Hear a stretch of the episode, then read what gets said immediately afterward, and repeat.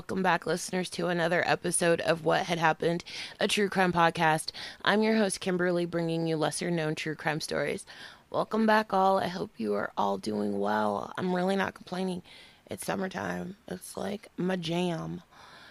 Uh, thank you all for coming back to listen to my episodes. You are all so amazing. There's nothing really new to report here in Anywhere USA, so I hope everything is going amazing where you guys are. Um, I always want to continue to thank you all. You guys, you know how much I love you. So thank you, thank you, thank you. You're far too kind. Thank you, thank you, thank you. This is your shout out time. Thank you, Dad. Haha, you thought I was going to start with the city. Thank you, Dad, for always being my biggest cheerleader. Rocky wasn't shit without Mickey, and the same can be said about you. Welcome back, Anchorage, Fairbanks, Juneau, Wasilla, and Sitka, Alaska. So good to see you, Platte, Mitchell, Aberdeen, Yankton, and Sioux Falls, South Dakota. How goes it, Caribou, Scarborough, Sanford, Freeport, and Ellsworth, Maine? Aloha, Kailua Kona, Honolulu, Waikiki, Kailua, and Hilo, Hawaii. Greetings and salutations, East Fairfield, Burlington, Perkinsville, the village of Middlebury, and South Burlington, Vermont. What it do, Birmingham, Toney, Montgomery, Phil Campbell, and Mobile, Alabama. What's up, Winfield, Branchland, Martinsburg, Charleston, Morgantown, and St. Albans, West Virginia. Always a pleasure. Ontario, British Columbia, Alberta, Saskatchewan, Newfoundland, Manitoba, Quebec, and Nova Scotia, Canada. So good to see you again to Auckland, Wellington, Bay of Plenty, and Canterbury, New Zealand. Good day, Queensland. New South Wales, Victoria, Tasmania, Southern and Western Australia. How are you, Metro Manila, Calabarzon, and Central Luzon, Philippines? ¿Cómo está San Juan, Bayamon, Carolina, Ponce, Puerto Rico?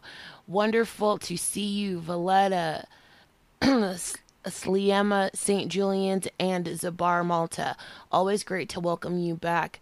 Kerala, Madhya Pradesh, Delhi, Karnataka, and Assam, India. I hope you are all well in Namibia. Thank you, thank you, thank you for the likes, shares, and subscribes. Don't forget to join the What Had Happened Facebook group, all the other socials. I'm so bad at managing right now I'm dealing with my own shit. Whatever. Also, don't forget there is absolutely an email address, so feel free to drop me a line or two. Longtime listener, super fan, first time emailer. Hey, Kimberly, I got a case I want you to discuss. Um, just let me know. All of the links can be found in the description box along with my references per the usual. So, last episode, I discussed Joseph Kallinger and how a mentally, super mentally disturbed man with a horrific history of abuse became a much bigger monster, raping burglar. burglar I can read. And I'm not to record this again. This is literally like take four. Burglarizing and murdering at the behest of the voices in his head. Whew. This episode, I will be telling you what had happened in 1952 when the most wealthy African American woman in a small Florida town killed her abuser, the town's prominent doctor and senator.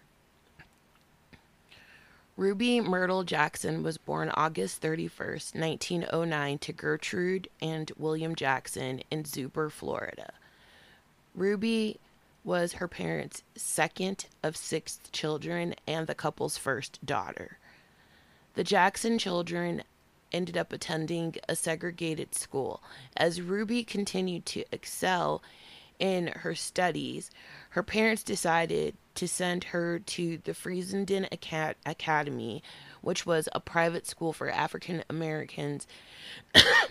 and actually, this school was taking in students from the Caribbean and Africa as well, so it was renowned.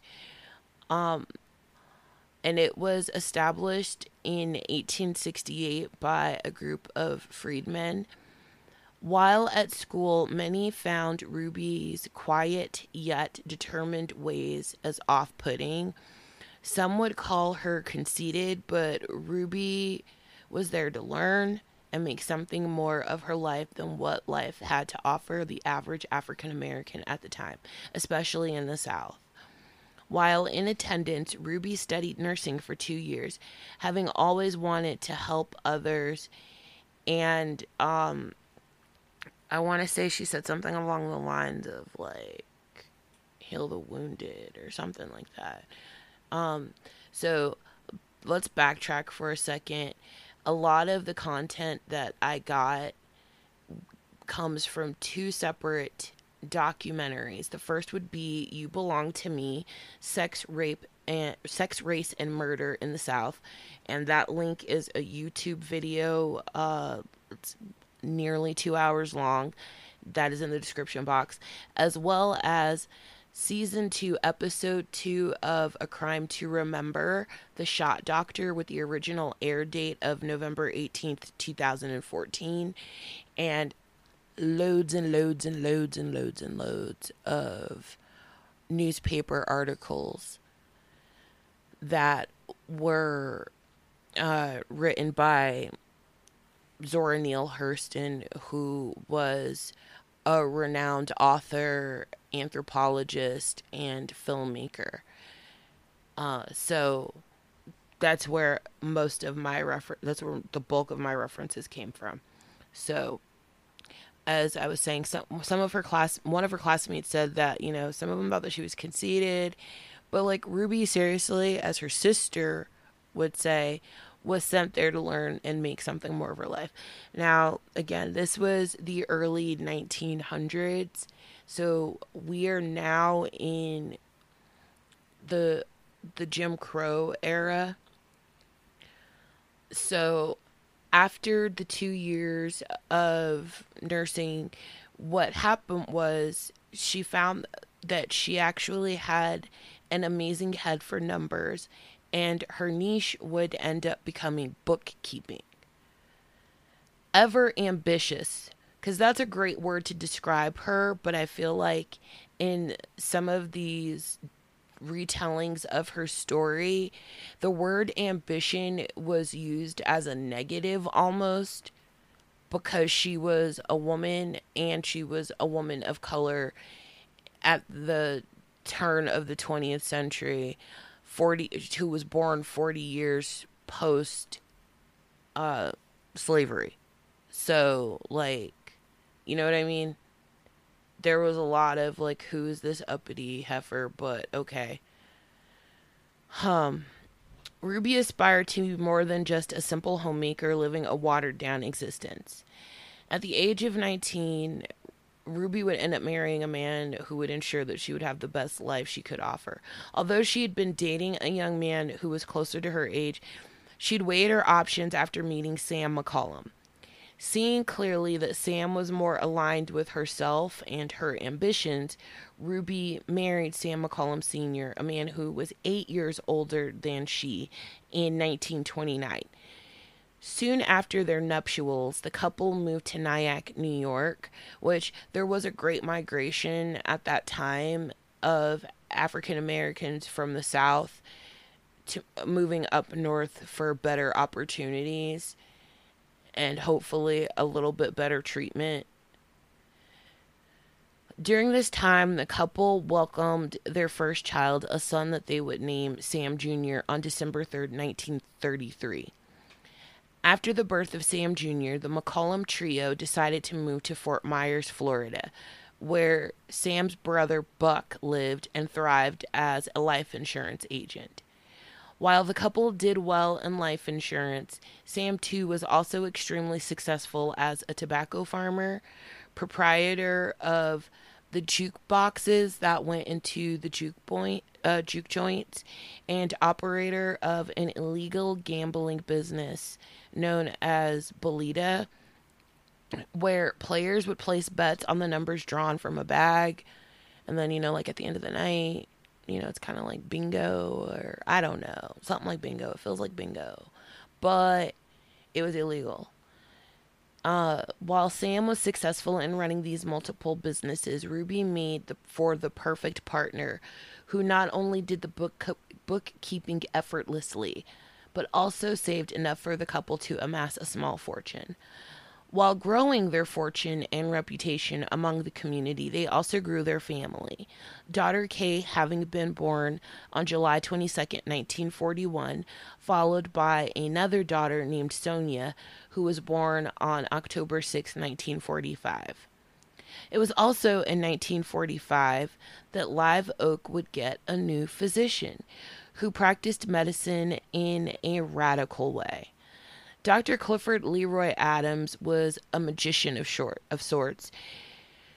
When he began practicing medicine in the sleepy hamlet of Live Oak after studying pharmacy for six months and then moving on to medicine, which he may or may not have done in some not so honest ways, i.e., forged some letters to get into schools and things of that nature. However, that's just the kind of guy that he was. With life saving penicillin becoming available March of 1945, Dr. Adams became known as the shot doctor. Antibiotics weren't all he was known for in this very segregated community. Dr. Adams looked after one and all, not only making house calls to both white and black patients, but also operating a, a segregated medical practice that saw both black and white patients under the same roof, albeit separate waiting areas and separate um, examining rooms. Aware of the financial difficulties many had, both black and white, within the community, um, he was like one of those doctors who was like, you know what, you pay me when you can. Now, let me give you a quick little physical description good doctor was a robust man. He stood approximately six foot two, and he weighed an estimated 245 to 300 pounds. So he was a big guy. Now, Ruby McCollum, on the other hand, was five foot two, and at her most pregnant, she weighed 145 pounds. So I just needed to throw that in there because I don't think I threw his description in there. But nonetheless, he was one of those, you know, you pay me when you got it. And also, a plate of fried chicken would get you a long way with the good doctor. Like, if you had some fine victuals available, you very well could barter your way into not having to pay cash um, and make everything clean with the doctor. So, although he was a healer, Dr. Adams was also extremely power driven and ambition, ambitious, with his sights set on acquiring not only wealth but a high political seat. He also had seedy ways to make money, such as insurance fraud which in 1949 he would be busted for the first time for uh, basically defrauding the government. He made insurance claims asserting that he had taken care of VA patients and did not. And nonetheless, the community rallied around him because he was such a charismatic and effervescent character in the community that they just couldn't see him doing that and he ended up being acquitted of those charges. Now, while the McCollums were becoming the wealthiest family in Live Oak, the only way for them to operate and flourish in their segregated Jim Crow community was to pay the sheriff and other important white town officials, which soon would also include paying the good doctor, basically becoming a partner with the doctor. Although he'd become acquainted with the McCollums three months prior to the birth of their daughter Sonia, he became the family doctor in 1946 after Ruby became ill.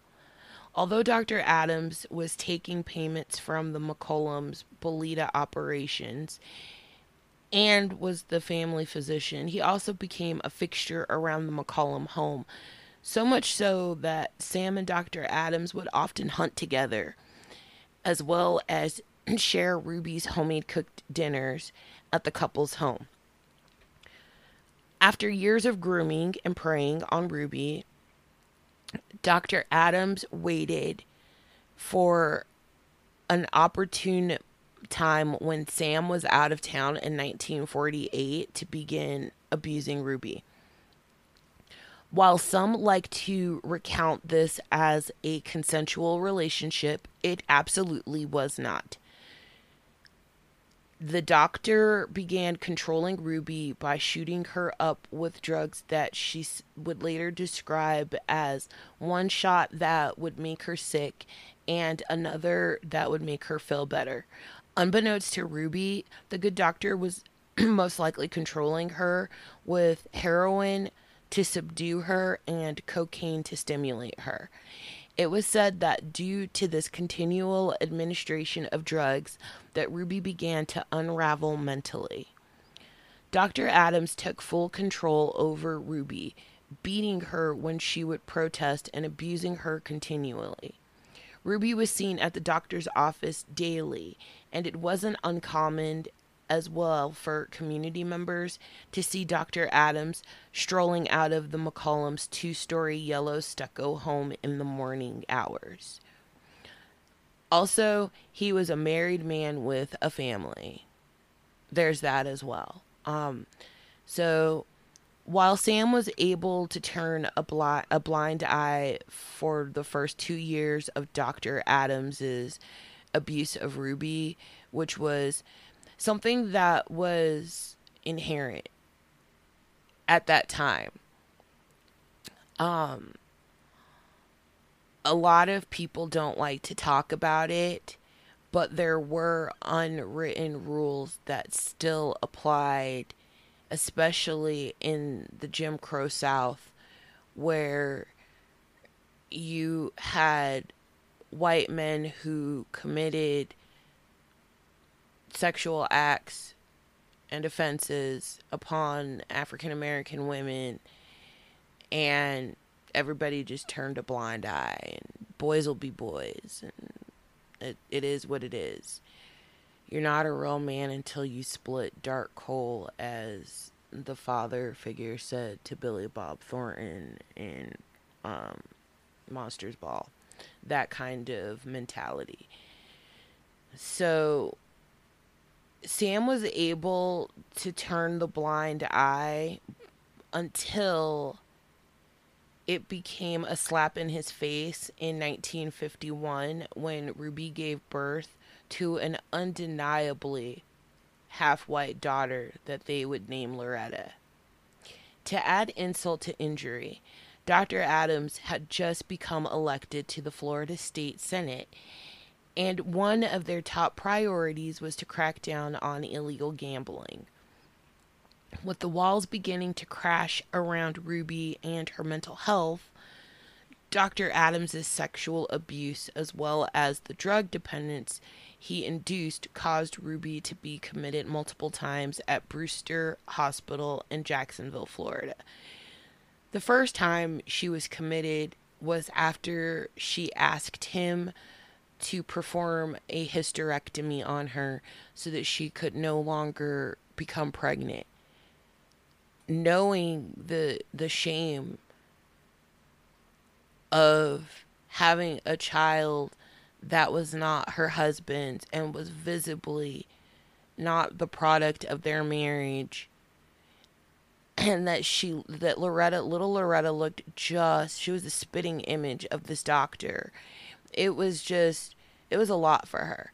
And he said no. And he had her ass committed. So, you know, she stayed the first time for like 12 days or something like that. And then she came back home. and she was fine for a couple of days, but shortly thereafter, she would end up coming right back to the doctor's office asking for shots because she had been going through withdrawal and had such a huge dependency on these drugs that he hadn't told her what they were, but you know, sometimes he said she needed that to calm her down and to put her in her place. Each commitment, like I said, lasted less than two weeks at a time. Unfortunately, due to her addiction, as I also said, she would return to the doctor for the shots to keep her well. Aside from su- suffering from crippling anxiety, there had been murmurings of Sam carrying on an extramarital relationship with a pretty school teacher. When Ruby like heard this, she kind of like swatted it, you know, off a little bit here and there. But like you could tell that Sam also was tired of this arrangement with Dr. Adams and how he had been carrying on with Ruby. And it was kind of like she had to hold her tongue, and Sam was absolutely holding his as well. These people were so wealthy, and yet they stood the chance of losing everything if they said the wrong thing or made the wrong move because while they had all of this wealth, they were still African Americans in Jim Crow South, so they didn't really have nearly as much power over their own, you know, lives and their money and everything else. So, what ends up happening is eh, it's horrible. Sam is pissed and he ends up telling Ruby essentially that he's sick and tired of Dr. Adams and the relationship that he has established with Ruby because of Loretta being, you know, their child. He tells her that if she ever bore another one of the doctor's children, he'd kill her. In early summer 1952, Ruby's worst fear came true. After coming home from her third admittance to Brewster Hospital, Dr. Adams once again got Ruby pregnant knowing the consequences she'd face at the hands of Sam if she were to keep this second pregnancy by Dr. Adams, Ruby pleaded with the doctor to discreetly perform an abortion. Dr. Adams roundly rejected the request, telling Ruby that he would kill her if she killed his child. Ruby was trapped from both angles. If she kept this unwanted pregnancy, her husband would kill her. If she terminated this pregnancy, her unborn child's father would kill her. It was the first week of August 1952 when Ruby had finally had her fill. A bill from Dr. Adams's office had arrived at the McCollum home. Ruby, having studied to be a nurse for two years, knew exactly what a D&C was. However, she hadn't had one, as Dr. Adams had refused steadfastly to terminate their pregnancy.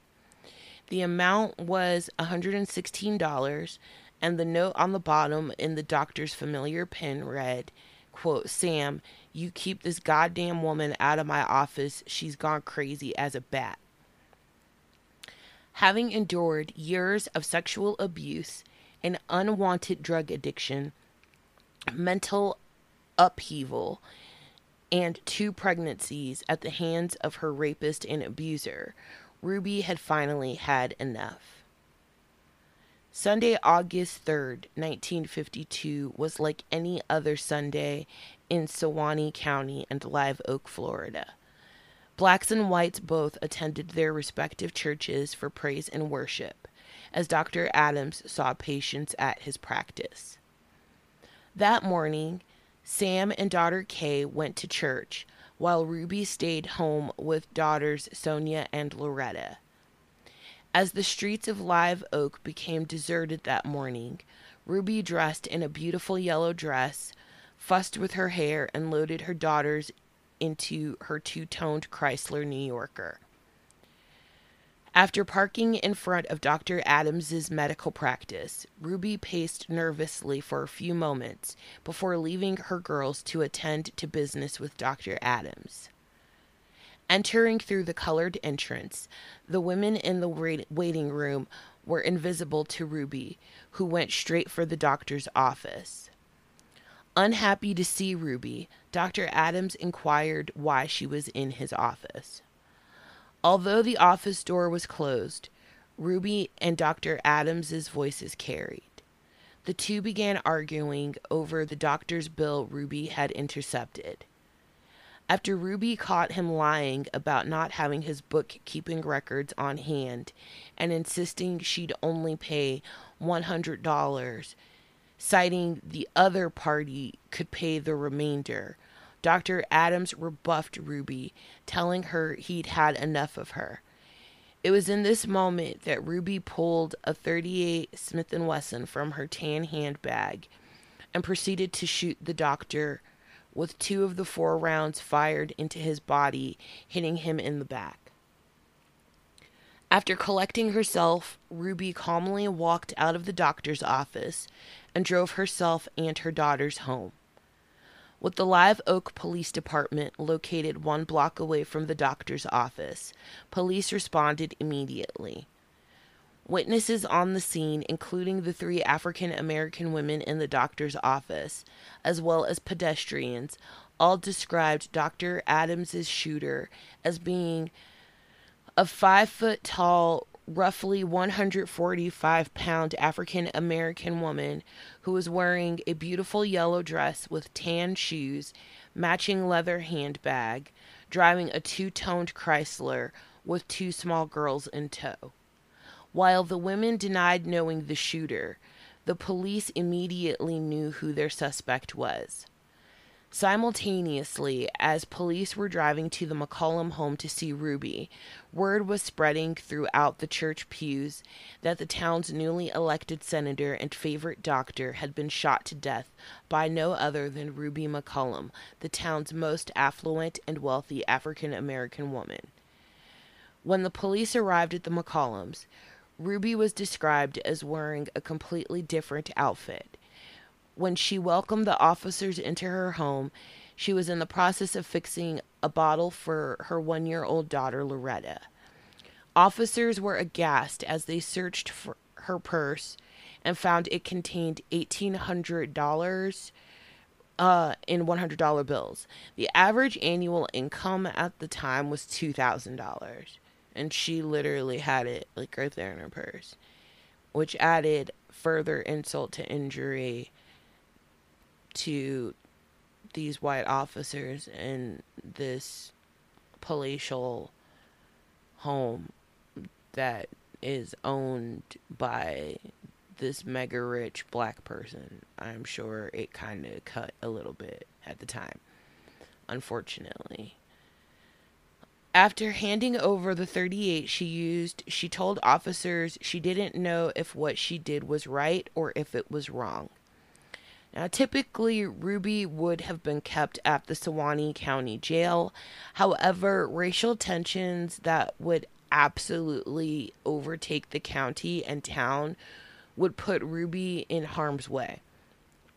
It had been eight and a half years since 15 year old Willie Howard of Live Oak had been abducted, then drowned in the Suwannee River. And, and by that, I mean he he was given the option of shooting a body part off or jumping into the Suwannee River and he jumped and subsequently drowned. And this was considered a lynching. uh, for giving all of his coworkers at the local dime store Christmas cards, including a white coworker named Cynthia Goff, followed by a New Year's Day letter where he professed his affection for her. She was appalled. A mob of people, which included her father, rallied this young man up at gunpoint, as well as his father, and this is what happened. So, knowing the hellfire that would ascend upon Live Oak by way of Yankee press junkets, the officers opted to transport Ruby an hour away to the state penitentiary in Raiford, Florida. When Sam was discreetly told during church what Ruby had done, he, along with oldest daughter Kay, quickly reclaimed Sonia and Loretta. Knowing that there could potentially be a lynch mob coming after he and his family, Sam hurriedly packed approximately $85,000 in cash and drove to his in law's home in Zuber, Florida. The following day, while the McCullough, chil- McCollum children were safe and in the care of Ruby's family, Sam died of a heart attack.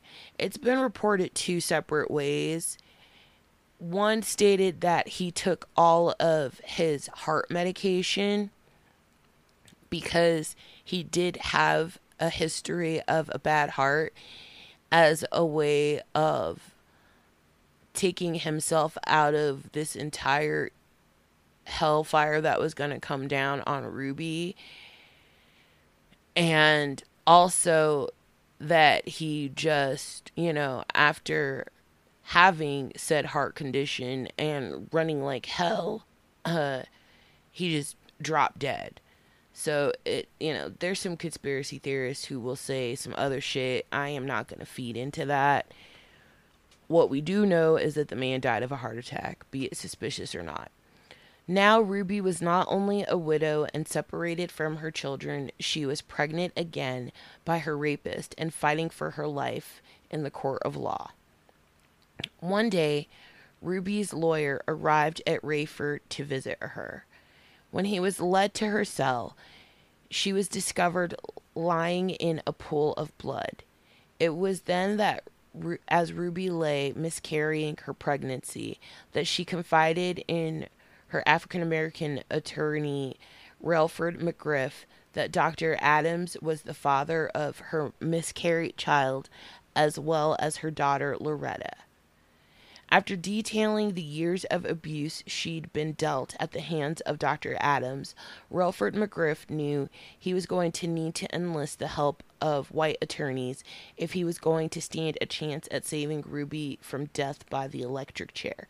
He also knew that because Dr. Adams was a senator and a prominent member of Live Oak there was no chance in hell that that angry the those 12 angry men were going to listen to him bringing this trial you know defending her as her attorney.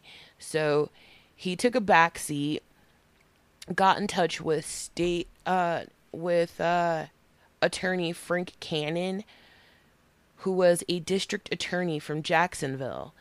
And once he was brought in to be Ruby's lead attorney, they told him everything.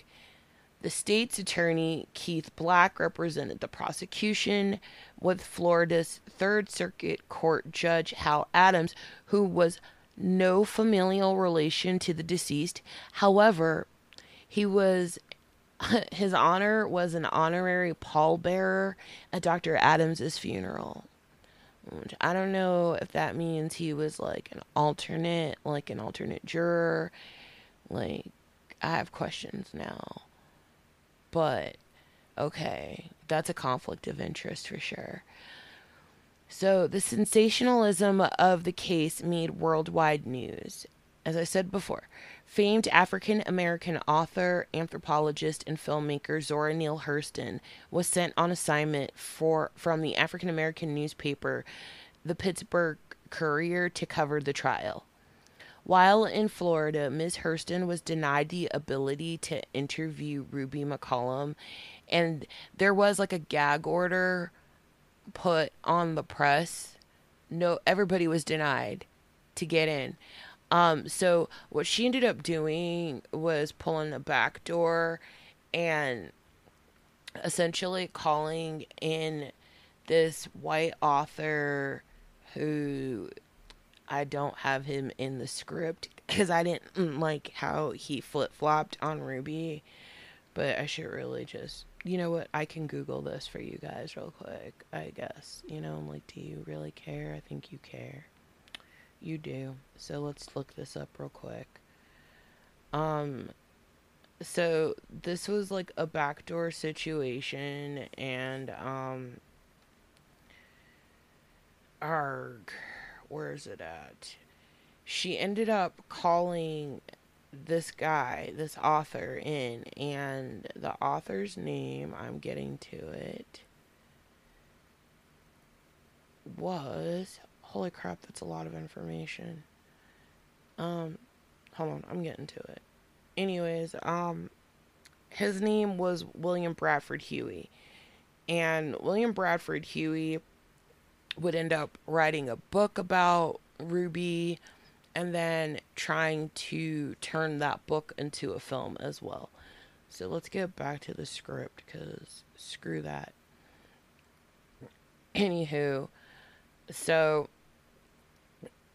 Zora Neale Hurston has been denied. All of the press have been denied avail- availability or the ability to interview her but she was able to sit in the balcony of the courtroom to report the details of the state of Florida versus Ruby McCollum. The jury was comprised of 12 white men. They scoffed as Ruby attempted but was consistently and constantly overruled from testifying. They'd already had their minds made up, most of them. When the jurors took a field trip to the doctor's office, which was located across the street from the courthouse, the judge did not attend. While Ruby was able to testify that the doctor first sexually abused her in 1948 in her home while Sam was out of town, and that Loretta was Dr. Adams's daughter, the judge would not allow jurors to look up into the balcony to see the toddler being held up for all to see by a family member and objected 38 times as Frank Cannon continually tried to build his case of mitigating circumstances that led up to the murder of Dr. Adams. On December 20th, 1952, Ruby McCollum was found guilty of the first degree murder of Dr. Clifford Leroy Adams and given the sentence of death by electric chair. A year and a half later, on July 20th, 1954, Ruby's counsel successfully had her conviction and death sentence overturned on a technicality due to the lack of Judge Adams's presence during the jury examination of the crime scene, as well as violating Ruby's civil rights by not allowing her to be present during the crime scene visit. During this time, it was abundantly clear that Ruby's physical and mental health had both taken a nosedive. Once a healthy 145 pounds, Ruby was now a frail 87 pounds because she refused to eat anything other than food brought in by her brother, as she feared she was being poisoned in her food. She also feared poisonous gases were being pumped into her cell, as well as attacks from others. After having Ru- Ruby examined by multiple doctors prior to her second trial and finding her unfit, Frank Cannon entered an insanity plea. State Attorney Randall Slaughter agreed with Frank Cannon and accepted Ruby's plea of insanity, where then Judge Adams sentenced Ruby to be remanded at the Florida State Hospital for mental patients located in Chattahoochee, Florida. Roughly every day for the next 20 years, Ruby would be treated with doses of the antipsychotic drug Thorazine, as well as undergoing electroshock therapy. By 1974, it had been three years since Florida had passed the Baker Act, which essentially states that anyone who is involuntarily institutionalized to be reevaluated, and if they have been found to be of no harm to themselves or others, to be allowed to be released to their family. So, quietly, without consulting Ruby, without asking for any fees, Frank Cannon filed for Ruby's release from the Florida State Hospital under the Baker Act.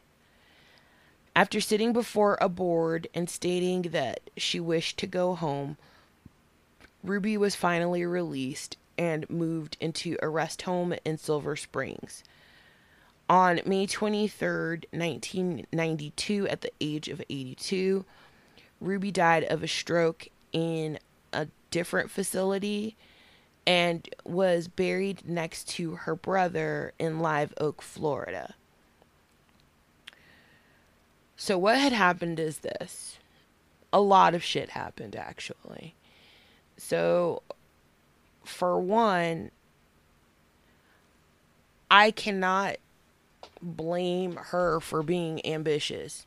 The people that blamed her for being ambitious were the people who lacked ambition, and they were the people who couldn't dream of amassing the wealth that she and her husband had amassed. Um, they were just pure haters. Period. Some of us have the the the the stuff to make shit happen. Others of us don't. Some of us can make shit happen. Others can't. And she was a rare she and her husband were a rarity at the time. Now you would find pockets of influential affluent african americans at this time in history sprinkled throughout the united states. Um, she just happened to be one of those people who had an unfortunate demise. And actually, historically speaking, you could say that there are quite a few that had unfortunate demises, be it the loss of their property or, in this case, sexual abuse, murder, um, rape, all of that, you know, rolled up into her losing her livelihood, her uh, relationship with her children, all of that. So, one thing that really stood out in You Belong to Me Sex, Race, and Murder in the South, as well as A Crime to Remember, is there were discussions about how, although this was the Jim Crow South, it was segregated in the daytime but integrated at night. And that was the mindset where the men were allowed to continue as they did even in slavery to creep into the slave quarters into the beds of the slaves and commit sexual abuse it continued it continued on. It was just something that was kind of dismissed. Now, everybody would turn a blind eye if it was a white man committing these offenses, but if it was on the other side of the coin and it was a person of color who was engaging in sexual acts or abuse of a white woman, they would immediately be dealt with um, in, in, in a not live, laugh, love way. So obviously there was the hypocrisy there. Um, and I I tried, I really tried. There were a few ladies, especially within the You Belong to Me Sex Race and Murder in the South documentary, older white ladies from the community where their fathers were the attorneys or, you know, a part of the trial in some capacity or what have you. And just, or, or maybe they just lived in town at the time of the trial and they remembered it. But there was this dismissiveness of the fact that Dr. Adams had committed crimes against Ruby McCollum. And there was one woman in particular who felt like while Dr. Adams might have pushed himself onto Ruby McCollum, she very well might have been privileged to have been approached by this white man of the community who was of equal or better value than she herself.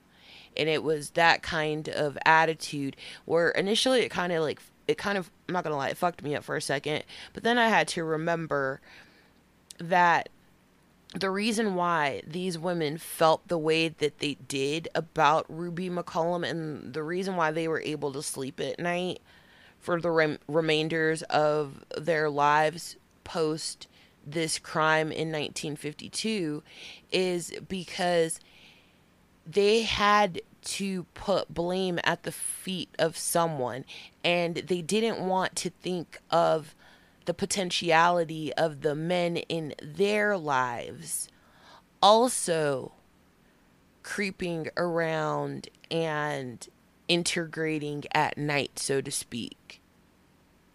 It hits really close to home, essentially. And you don't want to think that your husband, brother, cousin, you know, anybody that you're related to would do that per that mindset. So she had to be a seductress. She had to want it there had to be some gain in it for her. She knew her worth, so she knew what he was worth and knew that he was an upgrade. That kind of thinking, which is preposterous. Um, and these are the same people who will steadfastly tell you that this was a consensual relationship between Dr. Adams and Ruby McCollum versus what it really was, which was flat out rape, sexual abuse, and uh, manipulation by means of administering heroin and cocaine intravenously without her knowledge of what it was and full on consent. This man broke her body, he broke her spirit, he took money from her, he ate her food, sat in front of her husband while she was pregnant with their child. He essentially dared Sam to say anything. He had these people, you know, right where he wanted them. You know, and he was untouchable. Uh, another thing was was this murder versus self defense. Four shots is excessive, but I also believe that she was not necessarily in a completely clear state of mind when she drove over there and killed him. However, at the same time, you know, Sam had her back up against a wall, and Dr. Adams had her back up against a wall. Knowing that he would perform an abortion for Sam's mistress and then send the bill to the home where she was going to see it after telling her he would not perform an abortion on her for their child so that she could avoid being murdered by her husband. You know, I mean, she killed the shit out of that daughter, if we're being frank and earnest. But at the same time, she killed him in self defense. I think it was both. I think that this would be considered in today in today in today's day and age, I would see this as second degree murder, manslaughter, maybe. Um, just because of all of the things that led up to her finally snapping and committing this offense. Whew. Okay, guys. So yeah, that's that's the story.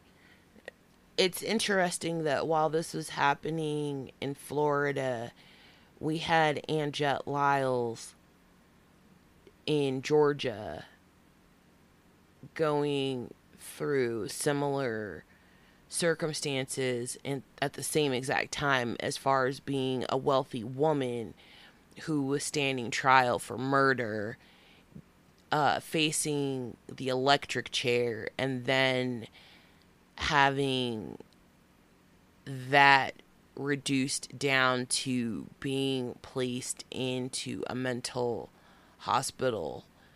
Um, the only upside is Ruby was fortunate enough to be released in 1974. She I did read and hear in the documentary that she was able to, you know, have some interaction with grandchildren, great grandchildren before her death, as well as her children. I do know that uh, Kay and Sonia unfortunately died in 1978 and 1979, I believe. Um, but as well as Sam Jr. lived in the family home until I think until he died essentially. Um, and it was dilapidated and falling apart by the time of the filming of You Belong to Me, Sex, Race, and Murder in the South. He, I will say this when Ruby got out, she didn't really want to make any statements. She said that she couldn't remember anything from that time. And because of all of that Thorazine and electroshock therapy, as well as the trauma, it they said that she suffered from a rare disease that caused her to block all of that out. Um, and her son, Sam Jr., said that he just wanted to leave everything where it was in the past and did not want to comment at the time on that ugly part of his family's history. So, hey, before I go, I am just going to let y'all know that episode 50, which is going to be recorded within the next couple of weeks here, is going to be super special. Not just because it's our 50th episode, but because I am actually going to be interviewing a guest for said episode and um, it's going to be a super very special what had happened episode that i hope you tell others to tune into. The more the better. If you are a lawyer or you know a lawyer have them tune in to this particular episode episode 50 which is coming up. If you are a paralegal if you know anybody in the legal system please have them tune in. This is going to be very intense and very special. So that's your teaser. And this is your beautiful outro music.